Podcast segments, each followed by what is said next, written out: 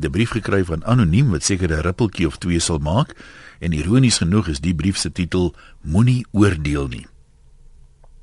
Mense spot gereeld met die lesers van sekere publikasies, die luisteraars na sekere radiostasies en die aanhangers van sekere kunstenaars.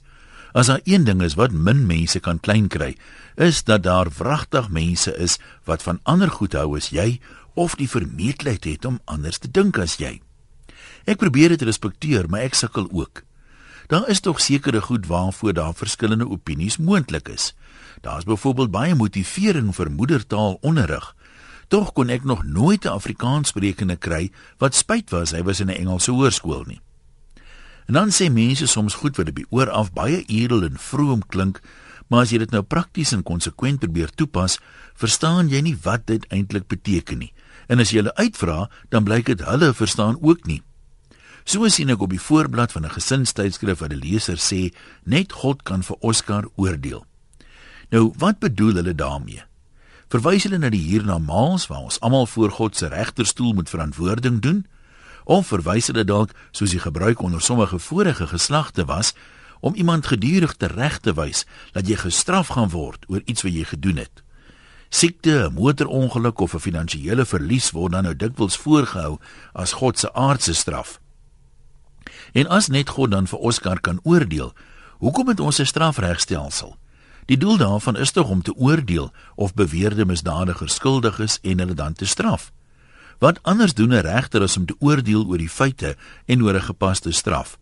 As ons dan nie mag oordeel nie, hoekom wil so baie mense wat sê ons mag nie oordeel nie, dan die doodstraf terugbring? Dan word iemand tog ter dood veroordeel deur mense en sy aardse lewe beëindig al is hy ook na God se beeld geskape. In die juriestelsel is dit dan nog meer verwerplik, want daar is dit nie net 'n regter nie, lede van die publiek uh word gevra om op die jury te sit en aandadig te wees aan die oordeel. Hulle moet oordeel of die beskuldigde skuldig is en daaroor stem. En is dit nie maar volkome normaal om tydens 'n opspraakwekkende moordsaak te wonder oor wat regtig gebeur het nie en wat die hof se bevinding gaan wees nie?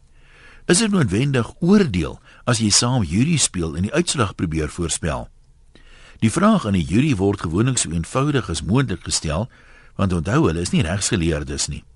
In Oscar se geval sou dit dalk so gelui het. Hy het vier skote deur 'n toiletdeur geskiet wetende dat daar iemand in die klein spasie agter die deur was, maak nie saak wie nie. As jy hom glo dat hy nie voorsien het een of meer van die vier skote kon die persoon agter die deur se dood veroorsaak het nie, dan moet jy hom onskuldig bevind aan moord. Nou moet jy oordeel oor geloofwaardigheid. Waar lê die grens van geloofwaardigheid? Sal jy my byvoorbeeld glo as ek iemand in die kop skiet en sê ek het regtig nie voorsien dat hy dalk kan doodgaan nie? Waarskynlik nie. Maar as ek 'n waarskuwingskoot na sy bene skiet, maar ek tref 'n slagaar en hy bloei dood voordat mediese hulp kan opdaag, sal jy my waarskynlik eerder glo. Nou volgens die tydskrif se agbare lesers, speel jy egter nou God as jy so op die jury beslis.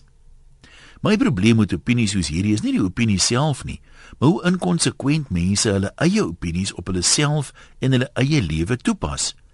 Het jy byvoorbeeld al ooit gehoor dat enige iemand sê ons moenie die plaasmoordenaars oordeel nie, net God kan dit doen? Wel, ek het nog nooit. Nou is my vraag, as jy dan glo God is in beheer, hoekom vertrou jy hom net soms? As jy dit konsekwent glo, moet jy dit mos konsekwent toepas.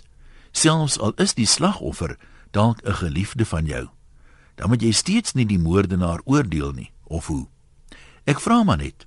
Groete van oor tot oor. Anoniem.